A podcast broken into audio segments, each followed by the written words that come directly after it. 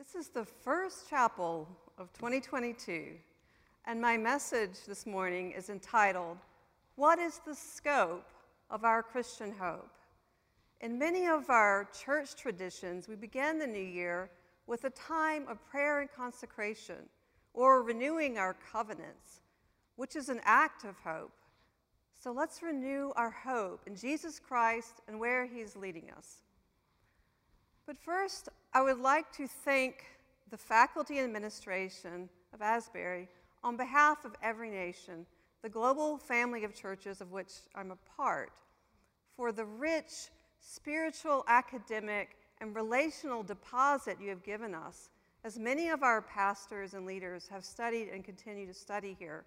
We drink from deep wells at Asbury, and we're enriched in our mission. My husband Mike and I have served in missions for decades in Central and Eastern Europe, so I'll bring you in to part of that world, and I'll begin with a story. Anya's mother lived through the Battle of Stalingrad. The battle went on for months with great loss of life. But the Russian Red Army thwarted the advance of Hitler's troops and turned the tide of World War II toward an Allied victory.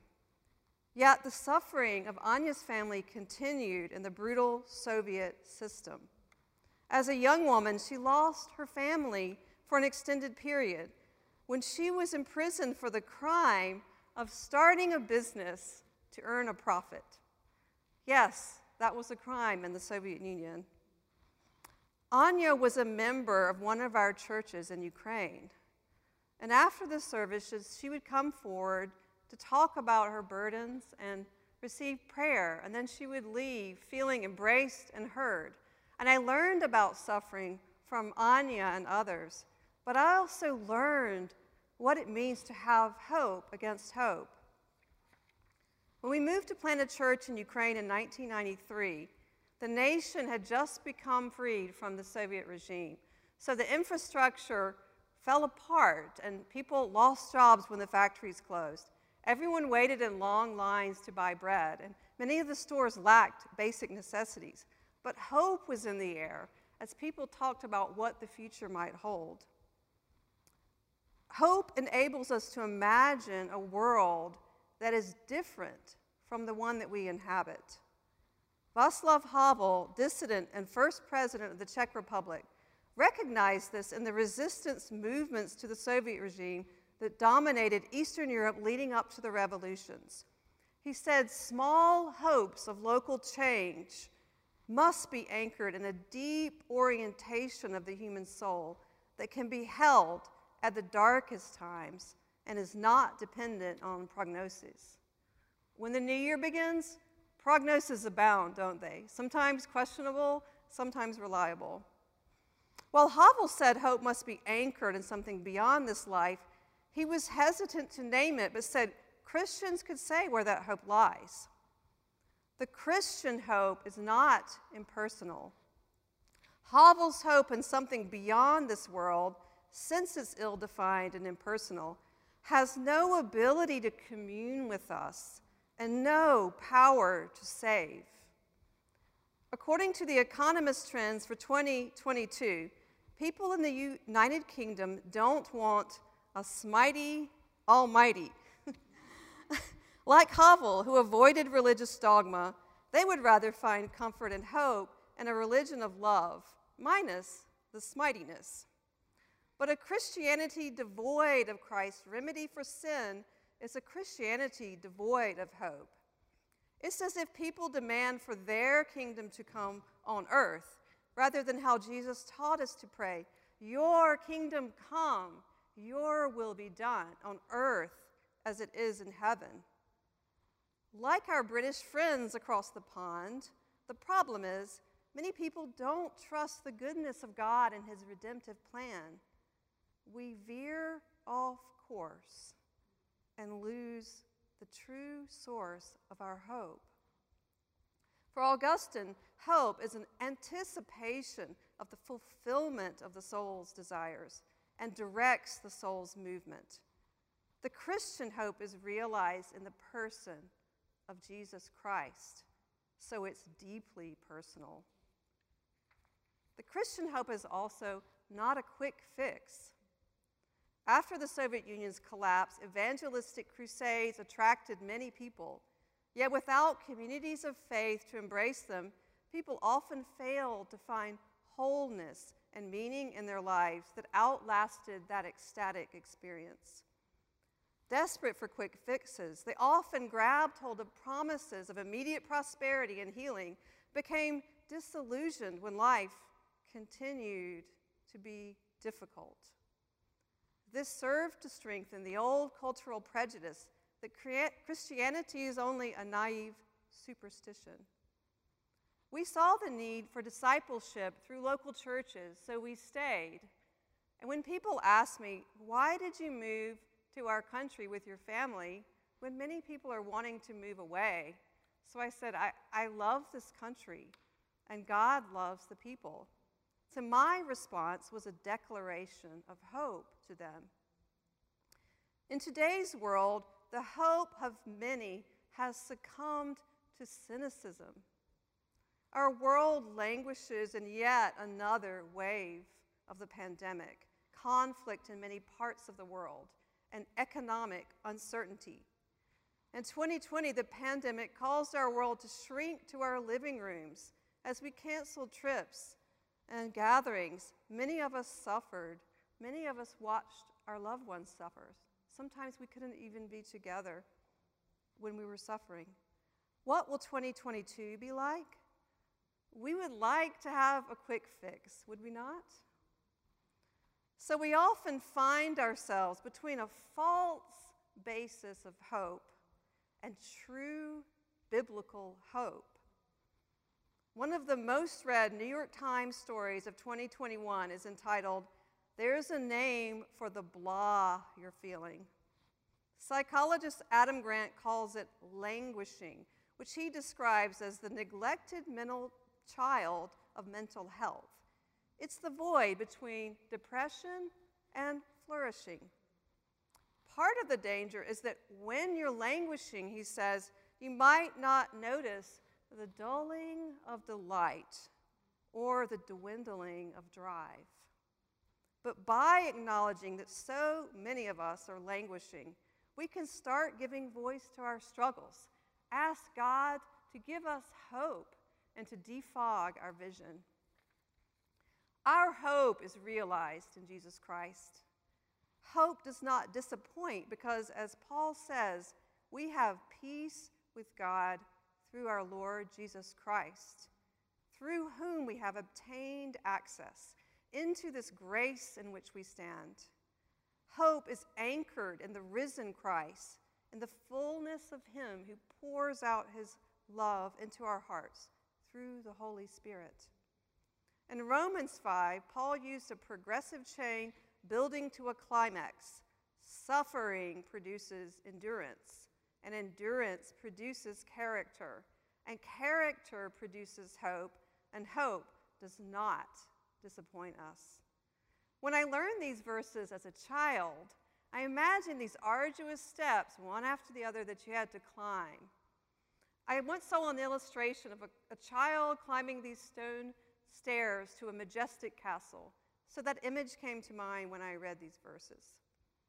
In this chain, love is not the pinnacle we attain after we suffer and endure, but love is poured out into us through the Holy Spirit who has been given to us.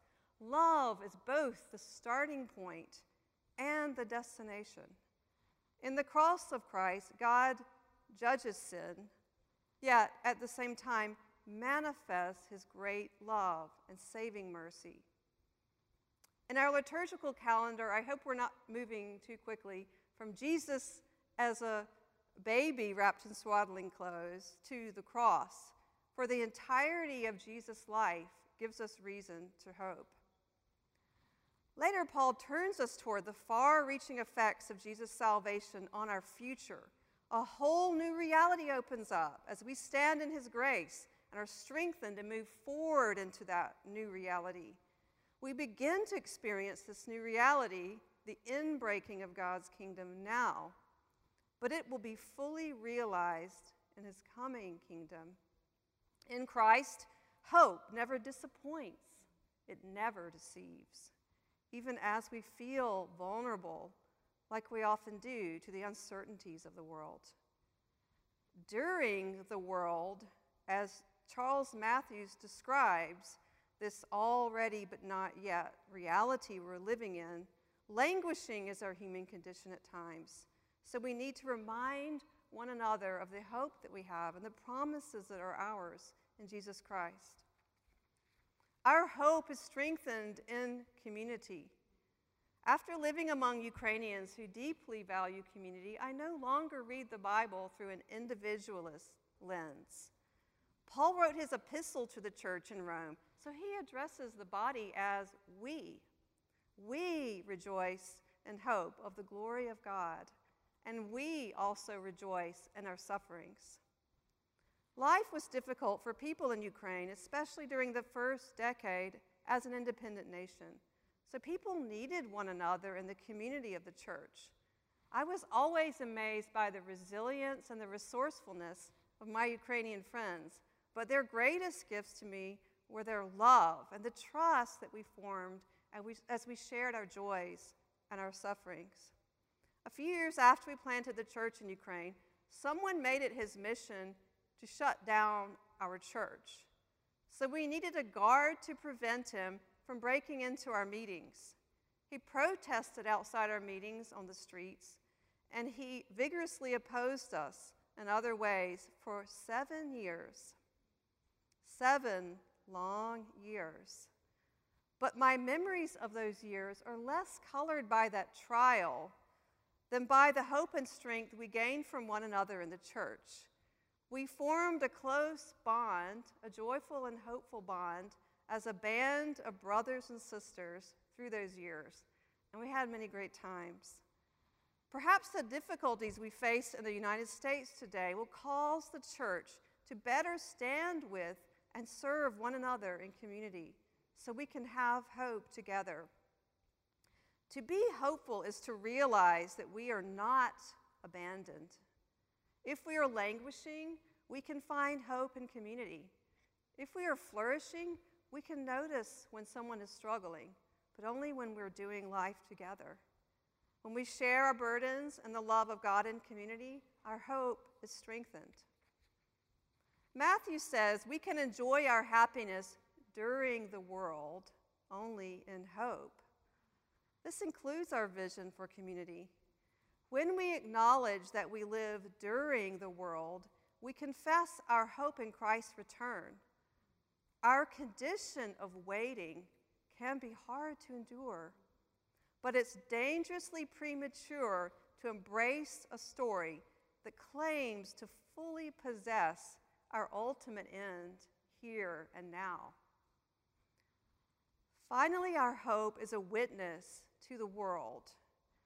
Christian hope is so real and distinctive that others might be puzzled by it.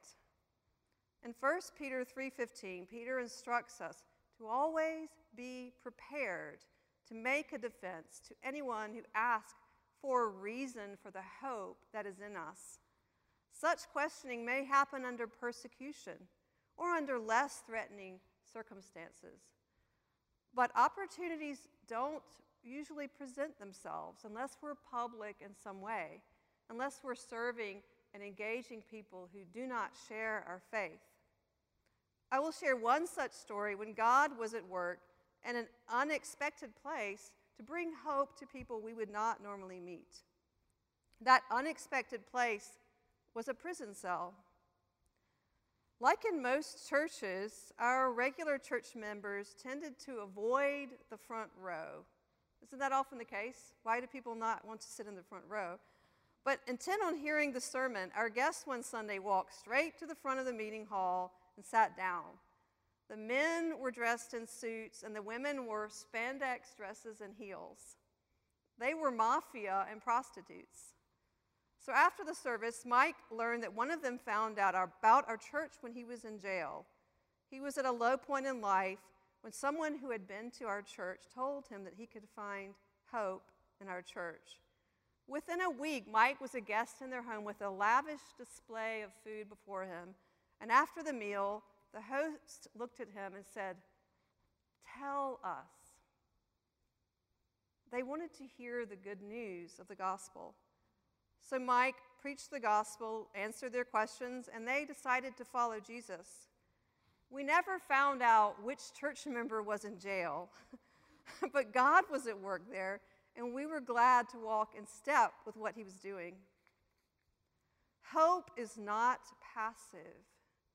Hope is not simply an inner state, it provokes action. No one who is hopeful can resist participating in the hopeful world that has been disclosed to them. Hope witnesses to what it envisions in word and in deed. Hope not only seeks to participate in this new world, it seeks partners in such engagement. I saw a cartoon that's fitting for our new year. A person asked his friend, Isn't the world a mess? Are you afraid of what 2022 will bring? The friend said, Hmm, I think it will bring flowers. The first person then asked, Why? To which his friend replied, Because I am planting flowers. He was cultivating his little part of the world, which is an act of hope. So as we go forth, be encouraged that our hope is fully realized in Christ. Our hope is strengthened in the community, and our hope is a witness to the watching world. Let's go forth and participate in the hopeful world that God has disclosed to us. Let's sow into our community and into our world. Let's fulfill our callings during the world. Maybe we won't return to normal, but we can go beyond it. I will end with one of my poems. In the risen Christ we hope. In the risen Christ we stand. Entering grace, ego's striving ends. Our disappointments, his love mends. Through day and night, when suffering's end is not in sight, the gift of his Spirit willing to lavish us in love, fulfilling hopes and dreams, frailty's insufficient means. Of all he's done, we witness and partake in I, in us, in the world to remake. So let's end in prayer. Heavenly Father, thank you for the peace and hope we have through your Son, Jesus Christ. As we go forth into this new year, encourage us if we are languishing. Enable us to see that our hope is fully realized in Christ, to find strength together in community, and to be hope filled witnesses to the watching world. Strengthen us to participate in the hopeful world that you are disclosing to us. Strengthen us to sow into our community and into our world. Thank you for your love and your grace. Thank you that we are yours. In Jesus' name, amen.